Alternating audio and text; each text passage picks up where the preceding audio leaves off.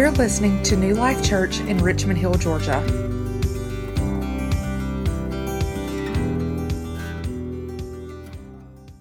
series we've been called Testify, and uh, if you've missed out on these testimonies, I encourage you to go back. You can go to our YouTube uh, page, and uh, we have the full messages there. Um, but we have a playlist that's just testimonies, and uh, you can go see those testimonies that we have played. Uh, there's actually we've we've this is kind of a, a redo of a series we did several years ago, and so we have some testimonies from uh, back I think 2015. Um, Ernestine uh, has got a testimony on there. Uh, Tony Green's got a testimony on there, and so I encourage you to go check those out. Um, powerful stories of just who God is has been in His people's life. And today we're going to share another one with you. And um, this morning you're going to hear the story of Kim Long. And uh, Kim's here today, her and her son Bo, and uh, we love them and we appreciate them. And I appreciate Kim coming to sit down and tell her story. And so I'm going to go ahead and play that, and then I'm going to come back and talk to you in just a second. Um, well, I'm Kimberly. I'm 35. I own the bookstore on the hill, which is down um, next to 17 and 144. Um, I've owned the store for about two years now, and we've lived in the area for about five. Some of the biggest challenges I have faced um, are my son's medical diagnosis and um, being homeless. So I moved out at a very early age, and I was not, even though I was raised in the church, I definitely wasn't a follower of Christ yet. Um, I was not, I wasn't even calling myself a Christian, let alone doing anything, believing as a Christian or living as a Christian. Um, and I met and married a man who also did not love Jesus. And um, that affected every other aspect of our life. And um, he turned to drugs and alcohol, and he became very abusive. And when our child was three months old, I took him and I fled that situation. We've been homeless twice. Um, when I left my abusive husband, um, we lived in the car for a while, and he was only three months old, so you know he doesn't remember that time. We talk about it often because um, I I don't want to hide, you know, not just the mistakes I made, but how far we've come from him. And so we lived in the car for a little bit because I was not close with my family. Like I said, I moved out at a very early age. And at this point, um, we had had a falling out. We had not spoken in a couple years at this point, and I certainly wasn't going home. Looking back now, my first husband had a lot of substance abuse problems um, that definitely changed his personality when on them. And my second husband did not. So it was definitely different types of abuse, and I I was so quick to rush through the lesson that I didn't actually learn the lesson, and um, and when I when I left him, it was like going right back to where we were, but ten years later. Um, we walked out of there without a place to live I just knew we had to walk out. And I fully believe that particular day, his brother just happened to come by. And I think if his brother wasn't there, we'd both be dead. Um, when my son was two months old, he was medically injured and he stopped breathing, and his brain was without oxygen for a certain amount of time. And they don't exactly know how long his brain was without oxygen for, and we weren't sure what the repercussions of that would be. Um, I was very fortunate that he lived through it. And when I was at college, I met a woman there named Carmen who invited me to come to her ladies group at church. And it was just a fun, um, it wasn't even a preaching thing. It was a get together. It was an act, it was a earring um, stealing exchange, like a white elephant. Um, and I went with her, and I did not know that she was the pastor's mom. Um, but I just felt surrounded uh, by just kind hearted women. And I was like, I want to be a part of this. So when she invited me to come with her on Sunday morning, I went with her. And it was during that worship service that I really heard God call me home. That it didn't matter how far I had wandered away, that I could come back. And that was really when I gave my life back to Christ. It was right around that same time that we were that we were sent to a speech therapist for my son because he wasn't talking yet. And the speech therapist sent us to a neurologist. And the neurologist is the one who told me that from the time his brain was without oxygen at two months old, that I was looking at a lifetime of care for him, and that he would probably never speak, that he wouldn't function in society, and he really, um, he wasn't trying to be harsh with me. He was just trying to prepare me for what that kind of life would look like. And that really um, stripped me of all hope at the time. I went to my brother's house straight from the neurologist's office. Uh, my sister in law and I were pregnant at the same time, so we had boys the same age. And I was already a hot mess of tears when I showed up at their house. And uh, my brother is not one for that. So he took the boys and he left. And I sat on Nicole's couch with her and I cried for hours. I cried over the life he wouldn't have. I cried over his wife that he wouldn't have. I cried over a job he wouldn't hold down. This whole life I had built up for him in my head, uh, that was all mine it, Nicole let me cry for hours. and then she finally said to me, she said, All right, biblically, you have until sundown to be upset. And then you have to decide whether you trust God with you and Bo's life or not. And it was that moment. That was exactly what I needed to hear. God knew exactly what I needed to hear. And I decided then that I do trust Him. I, I do trust Him. And that was the moment that I got saved at that altar, but I really gave my life to Christ on that couch with Nicole. And he started speaking but within six months of cranial sacral therapy, and he started doing full sentences within a year of that therapy. And um, you guys have met him, you know, he definitely talks. He's not going to start the conversation, but he will join it. um, but he does so much more than that girl on that hopeless couch ever thought he would. And I fully expect him to still live a full and complete life, no matter whether he has a wife or no matter whether he holds a job down. And I fully expect him to, because I know he's watching this too.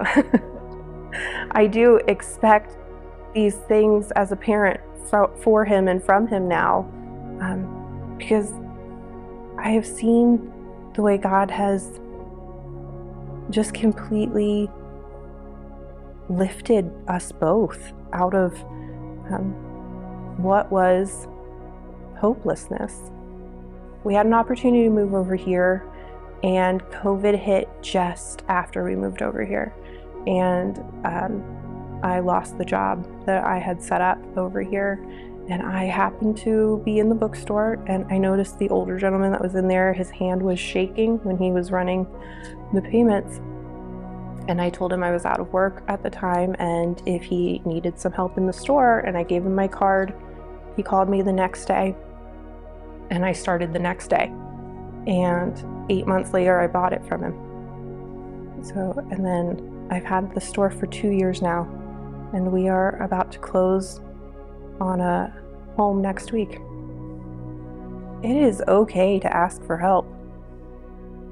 We all struggle in a hundred different ways, and a lot of times we feel like it's shameful to ask for help. You know, I I struggle with the shame of being divorced twice, I struggle with the shame of being homeless twice, of telling people that I've been homeless. Um, but we all struggle in such different ways, and there is nothing wrong with asking for help. I am an overcomer.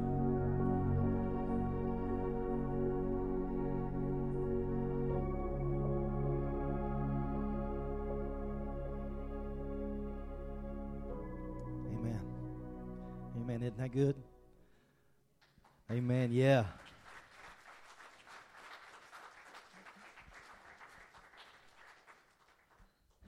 I appreciate I appreciate everyone who has come and sat down with us and shared your story. Um, man, it's it's you know sitting down and doing the edits and you know we'll we'll f- record like 15 to 20 minutes and then you have to like try to shove all that into five minutes is incredibly difficult, right? And um, and you know and I, you're you're listening to these stories and it's just like God, you're so good.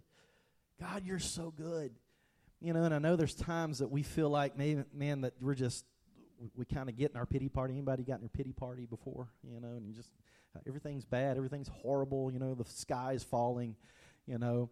But this is why we testimonies and stories are powerful is because it reminds us it reminds us of who god is and and that's where we've been throughout this entire series and i want us to read the revelation passage revelation chapter 12 verse 11 and it says, And they conquered him, or they overcame him, by the blood of the Lamb and by the word of their testimony, for they love not their lives even unto death. And and we've said this. We've said that what this is is they are overcomers because of what Jesus did. We are overcomers because of what Jesus did for us on the cross. We are overcomers because he didn't stay on a cross and he didn't stay in a grave because he overcame. He got up. And he tells us this. He, he says, he says, take heart. I have overcome the world. Right? And and so because he over he overcame, we can become overcomers. And, and so because of what Jesus did and is doing, he's not done. And the stories that have been shared are evidence of that God is still at work that Jesus is still at work in this world and in, in our lives. And so, you know, there's a there's a, a term we use and it's called proving grounds. And proving grounds are basically it's a place where technology, uh, tactics, and prototypes um, are experimented on and they're tested. And the reason they're experimented on and tested is because, right, you want to make sure you prove it. You want to make sure you can prove that it works. And so it's a place of testing. It's a place that, you know, you're, you're working out the kinks and you're working out all the, all the question marks, right? And every one of us at some point, we're going to go through the proving grounds.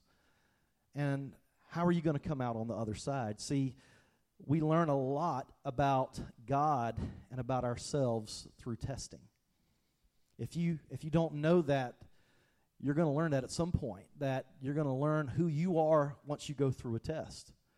Many of us, we've lived long enough to have already been tested, right? How many? You've, you've already experienced a test.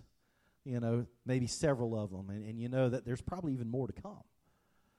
And, and so this is what it is. It's a proving ground for us to to see, you know, what's what's in here. And and, and I asked the question, is like, God, why do you send us through test? You know, why do you send us through tests? Is that because you don't know what's in us? And I don't believe that because I believe God knows everything. I believe that God looks at me and He already knows what's in me. And so He doesn't send me through the test for His benefit because He doesn't know me. God knows me, He knows me in and out. The psalmist has already said, you know, you, you've knit me together in my mother's womb, right? Paul wrote in the New Testament, he says, examine me, examine my heart, examine, uh, examine who I am. And, and so, all these places, God knows who we are. Question is this: Is do you know who you are? Do you know what's on the inside? Sometimes I think we know, but we're really good at fooling other people, and probably we're the best at fooling ourselves, right? Anybody ever lied to yourself and you just believed it? And, and, and so we've all been there. We've all been there where we've lied to ourselves and, and, and we believe it. But one thing that I love about Kim's story, and as we watched Kim's testimony, did you pick up on this? And this is the first thing that I just wrote down here. The test didn't change, but her trust did. The test didn't change, but her trust did. When she said she sat on that couch and she cried, and her sister in law says, All right, now you got to make your mind up. What are you going to do with this?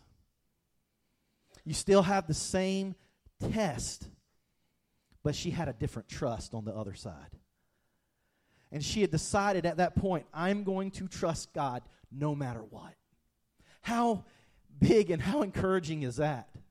That even though our test may still seem like that giant that stands in our way and calls out our name and says, I'm going to get you, our trust is not in ourselves and our trust is not in doctors and our trust and all, all, the, all these things are great. We've got all these people, technology and things are, are awesome, and I'm, I'm so thankful. But ultimately, our trust has to be in something much bigger. Ultimately, our trust has to be in our Father. And that's what I love about Kim's story that although her test did not change, her trust did. And I think that as you see her trust began to change and putting her trust in God and saying, whatever may come, I'm going to trust God. I think her perspective changed, and I think you begin to see her situation. You begin to see her situation in a different light, in the light of heaven through the, through the eyes of Jesus. It says, What can you do with this? How can you redeem this? And it's still a story that's being written. written. I love the fact that she was homeless twice, and now God's bringing them to their very own home, right? I mean, you talk about seek first the kingdom of God and his righteousness and all these things. What's the all the things that, that you need? What's, what's your all these things? See, all these things mean something different for every one of us, but the same God is what we're called to trust. Whatever your all these things means, it's the same God that you have to seek first. And so we got, we've got to do this. We've got to understand that sometimes our test won't change, but our trust has to. So, what is the test for? What is a test? A test is a proving ground in a sense uh, that's what it is. A test is this, and I'll give you this definition. A test is a measurement. It it will measure these things. It will measure your skill. It will measure your knowledge. It will measure your resolve. And it'll measure what you trust or who you trust. That's what a test is. It's a measurement of, of who you are, it's a measurement of your skills, and it's a measurement of ultimately of who you're going to trust. So I've already said it. God doesn't need to test us for his benefit. I think God tests us so that we can see what's in us. I think God is asking that question because every time God asks a question in Scripture, he's already got the answer. In, in the Garden of Eden, when Adam and Eve were hiding, and he says, Where are you? He wasn't asking that question because he lost them it wasn't like, you know, Taylor's keys that get lost every, you know, and we buy our tiles and all these things to track it. She still loses all that stuff, right? And if you know Taylor, you know that's true. And, but it, it's not like God lost that. Where'd they go? If only I had one of those Apple tags to put on them, right? He wasn't asking that question for him, he was asking that question for them. See, because God asks you the same thing. There are times that God comes and says, Hey, where are you at? And that's the question that sometimes we don't want to answer honestly. Well, God, I'm, I'm, I'm not doing good. You know, if I'm being honest, I'm not doing good. Where are you at? And so God asks us questions many times, and it's not questions that He asks for His benefit, it's for our benefit.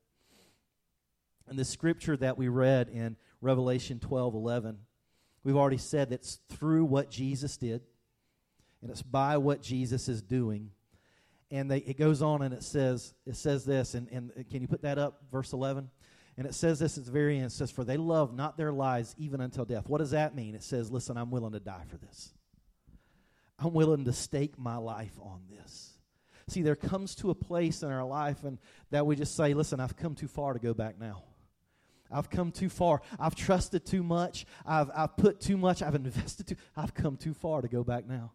God's shown me too much to turn around and go back. God's been too good to me for me to turn around and go back. And so this is what they're saying. They say, I believe in what Jesus did. I believe in what Jesus is doing. And I'm staking my life on this if it costs me everything. So this is where we've been, Revelation 20, uh, 12, 11. Second thing you have to understand is this a faith that can't be tested can't be trusted. A faith that can't be tested can't be trusted. You know, there's a lot of people say, Well, I have faith. Do you really? If you really have faith, at some point that faith is going to be tested. And if it's true faith, if it's if it's grounded in Jesus Christ, at some point it's going to be tested. And you know what? If it's grounded in Jesus, it can be trusted. But this shaky faith, this well, I, you know, I'm in, I'm out, I'm in, I'm out. That's where we begin to see who we really are. First John chapter five. First John chapter five, verse four, and I'll just read it from up, up there. It says, For everyone who has been born of God. What? Who can be an overcomer? Everyone born of God. So it, it, you don't have to look a certain way. You don't have to be able to say, I know all the scripture. You don't have to say, I know all the hymns and, and, and hold your foot just right, and hold your hand up just right. You don't have to know all the religious jargon. It says this it says, You can be an overcomer by being born of God. So, for everyone who has been born of God, overcomes the world. And this is the victory that has overcome the world. What is it? Our faith. This is the victory. It's our faith. And what does that mean? Who is it that overcomes the world except the one who believes that Jesus is the Son of God? And it's not just this weak belief of just having knowledge. And I, have told you this before, and I want to just hammer this again. Just because you know something about someone doesn't mean you know them. Just because there's a lot of people that will come through, and as as as uh, uh, people that come through town, sometimes say, "Yeah, I know Brian Ogden," you know, and I'm like, "You do we do?" You know, there are people that when uh, I was on staff at the church in Jesup, I would meet people around town. I was like, oh, yeah, I, I, go to church. I said, where do you go to church? I go to Unity Church of God. I said, man, that's awesome. I go to Unity Church of God. Really? You go to Unity Church of God? Like, who's the pastor? You know? They, they couldn't tell me his name. And I'm thinking his name's George Moxley, all right? Uh, and, and so just because you know something doesn't mean you know them. And so, what this is saying is that those who believe, those who believe and not just have some kind of intellect, it's those who say, I put my faith and my trust and my heart in your hands. And wherever you lead me, I'm going to follow. How, however this looks, I'm going to trust you and I'm going to keep walking with you, Jesus. That's what that looks like. That's what that looks like. Because a faith that can't be tested can't be trusted. Revelation 1, chapter, uh, chapter 1, verse 1. This is what it says. You want to know what Re- book of Revelation? How many have you ever read the book of Revelation? Revelation is kind of crazy, isn't it? All right, so if you're a new believer, I do not uh, recommend you start reading the book of Revelation, right? Don't start there. There's a lot of other great places to start. I love the book of Revelation, but this, is, listen, the book of Revelation, we, we get these crazy ideas of what Revelation is. Revelation is about the end of the world, and Revelation is about all this stuff. It's about the Antichrist, and it's, ah, it ain't about any of that stuff. All, that stuff's in there, but it's not about that. See, what Revelation is about is this, and the first five words tell you what this is the revelation of Jesus Christ. What is that? Anybody ever got a revelation? What is a revelation? It means that something has been uncovered to you. Something that was mysterious has come to light. The light bulb has gone off. This book, this story, this vision that John is laying down, he's like this listen, this is Jesus revealing himself to you. This is Jesus opening up his heart. And what is he opening? That he is king of the world and that he is an overcomer. And that because he's an overcomer, you can be an overcomer. That's what Revelation is about. That Jesus is king and Jesus is victorious. That is the succinct way of telling you what the book of Revelation is about. You say, well, it's about the Antichrist. It's about Jesus conquering everything that comes against us. It's about Jesus conquering the world. It's about Jesus conquering death. It's about Jesus standing as the ultimate king and ultimate savior and ultimate holder of our fate in his hand. Because he is the one who overcomes the world. And because he overcomes, we can overcome. This is what Revelation is about. So when John is writing all this stuff, when John is writing all this stuff, this is what he wants you to get. He's seeing this vision, but who's he talking to? He's talking to a group of people who have been beat up, they've been persecuted, they have been tortured and killed by the Emperor Domitian. And Domi- uh, you, go, you go do your research on Domitian. The Emperor Domitian was not a good guy. Uh, he was such a bad guy, even the people that worked for him did not like him, and I actually ultimately wound up killing him. He was assassinated. That's just how much of a beloved guy he was, right? And so he was a horrible person to Christians. And this is what Revelation, this is the letter that is, and this Revelations in, in, this letter is being, being given to the church that is being persecuted by Domitian. And why is it? Just because he could say things about the Antichrist and all this? No, no, no. It's because, first and foremost, you have to say, who's it being written to? And that letter is being written to a group of people who are being beat up and kicked in the teeth and oppressed and killed. And what is John saying? Don't give up. Don't stop. Don't quit. Jesus is king. I know they say that Domitian is king. Domitian was a megalomaniac. He would have people call him Lord and God. He thought he was divinity, right? He wasn't. and we, we see that with the demise of his life. But that's why he tried to make people fear him because he wanted them to call him Lord and God. But this is what John was doing. He says the true Lord and God is King Jesus. And Jesus reigns in victory.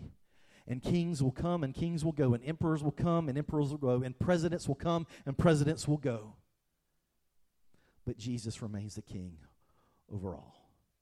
And that is good news for us. That is very good news for us. That is good news for when we're on top of the mountain and everything seems great.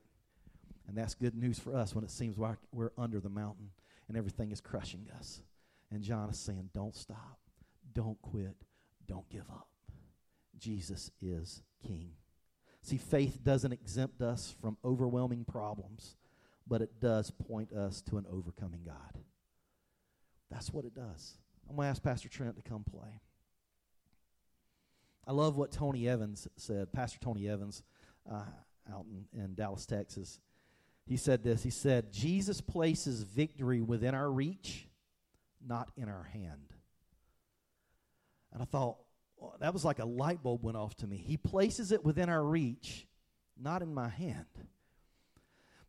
Because for me, when I'm as a parent and I'm looking at my kids and I'm thinking, I want them to learn things, there are things that I want them to understand about themselves. There are things that I want them to get. There are times that I want them to reach out for me. Now, I'm not going to be very far away. And I tell you this story Kobe, my, my youngest son. Um, we had put him in his crib at night.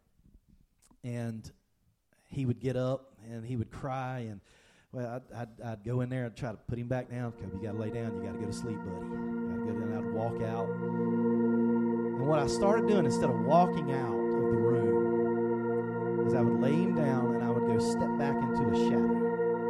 And I would just stand there. And he would get up and he would he would start crying and he would start calling out for us. And I would just step out of the shadow and say, Kobe, lay down. And he began to get the sense that I was still there. And that he could lay down and go to sleep. And it was going to be okay. And so for every one of us, God may seem like he's a thousand miles away,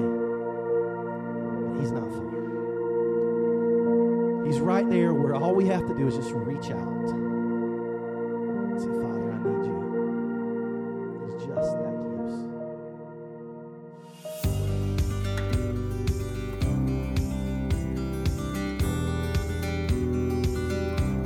You've been listening to New Life Church in Richmond Hill, Georgia. For more information regarding New Life, please visit our website at newliferh.com.